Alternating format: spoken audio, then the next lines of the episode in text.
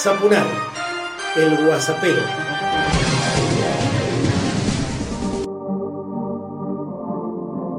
personalizado y político, arranco el WhatsAppero número 18 y pienso en contarte algo más de estos 35 años de medios masivos de comunicación que estoy también celebrando con vos.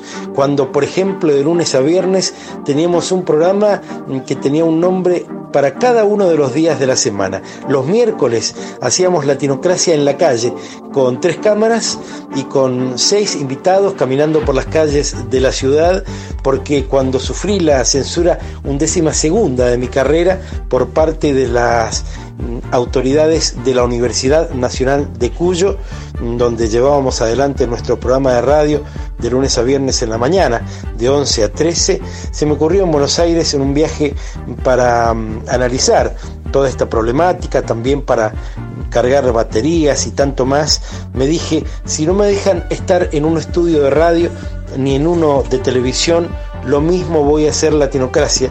Allí nació Latinocracia en la casa.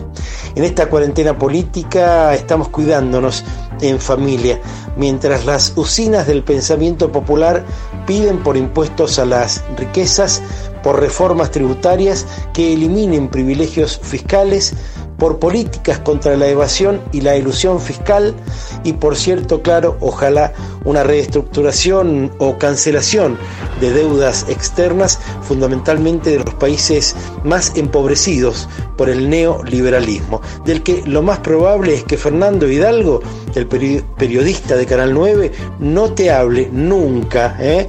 porque su jefe le dijo que no lo hiciera y también le dijo que el populismo no debe crecer. El populismo que hoy es el que está encarnado en Casa Rosada, según nos dice la derecha, ¿eh? el mismo que acaba de plantear una normativa con precios máximos para barbijos por los especuladores, especuladores de toda la Haya, ¿eh? que por cierto están, claro, cuando no, alentados por las usinas mediáticas. En Mendoza nos, nos, preguntamos qué pasa con el hacinamiento en las cárceles y una problemática muy grave en torno al presidio del Borbollón que sería bueno que vos amplíes a través de mm, la red de redes. Tanto en Guaymallén como en Las Heras, por otro lado, se venderá mercadería a precios accesibles y bueno sería ver a sus intendentes haciendo controles de precios. Ah, pero claro, cierto que ellos son mm, parte de los derechosos liberales malcristas y no creen en el ejercicio de control del Estado. Hoy nuestro espacio de invitados se cubrirá ampliamente con la participación de la queridísima, de la gran actriz Gisela Lorca. Hola Marce, ¿cómo estás? Para vos y para todo el público whatsappero quería compartir lo que estamos haciendo de parte de Producciones Mola. Bueno, debido al aislamiento, eh, estamos suspendidos en cuanto al unitario, pero eh, hicimos dos microcortos, uno que habla sobre la violencia de género que ese lo publicamos hace tres días atrás, con los números que lamentablemente van ascendiendo de las mujeres en cuarentena. Eh, y el otro corto que estamos haciendo, que estamos por terminar, habla sobre la importancia de los artistas en, Mendoza. Eh, al final ponemos un CBU, que es eh, la Asociación Argentina de Actores, donde la gente puede colaborar con 200 pesos, que sería lo equivalente a una entrada para ayudar a los actores que lo necesitan. Bueno, para eso contamos con distintos referentes de la provincia que bueno, nos van a contar para qué sirven los artistas. Gisela y vos, todo el mundo puede participar aquí en el WhatsAppero.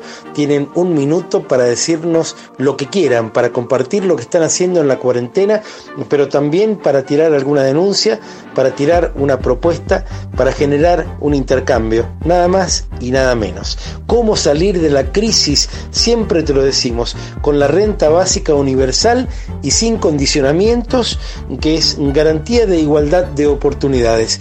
Googlealo, buscalo, este, metete con el dato, amplialo, porque de derecha a izquierda y hasta el Papa Francisco están hablando de la necesidad mm, que, se genere la renta básica universal y sin condicionamientos para enfrentar la cuarentena, pero por cierto, en adelante y por siempre.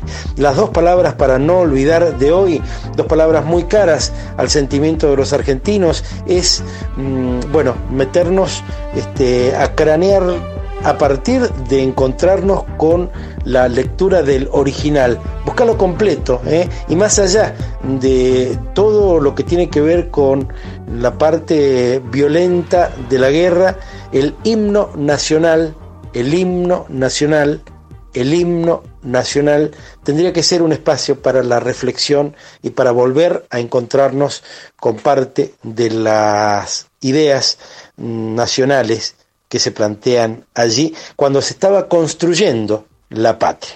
Y para seguir reflexionando, mm, me quedo pensando y, me voy a despedir musicalmente de ese modo en la violencia de género e intrafamiliar que lamentablemente ha crecido quizás de forma exponencial, justamente producto de la cuarentena. Nos despedimos hoy con No es No, Axel y soledad. Que hay mil formas para decir sí. Mm, sé que hay silencios que hablan más que mil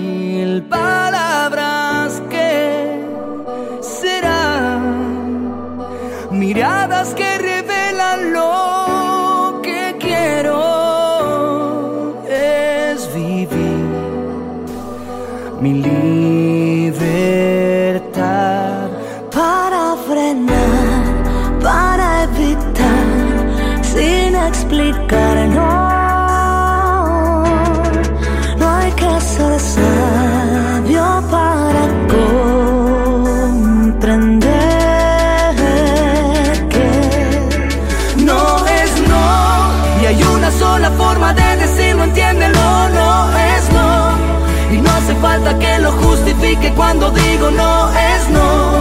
No tengo que gritarlo ni sentir vergüenza al decirlo no. No es no. No importa si lo digo sonriendo o llorando, no es no. En cualquier idioma se comprende y queda claro porque no es no. Con una vez alcanza, no hace falta repetirlo,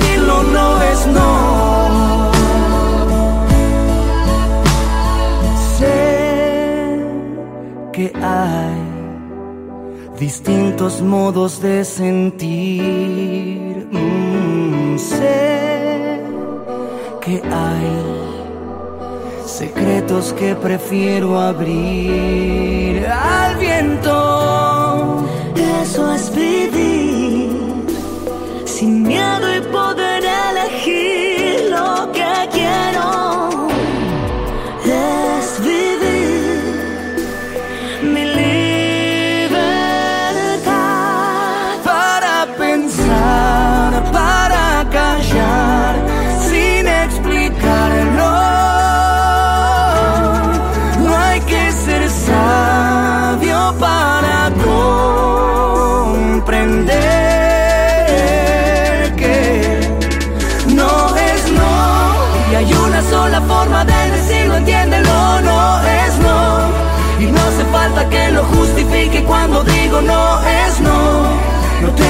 ni sentir vergüenza al decirlo no.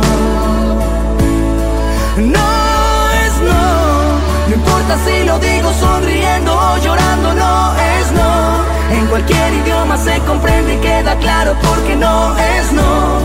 Con una vez alcanza, no hace falta repetirlo, no es no. Sapunar el guasapero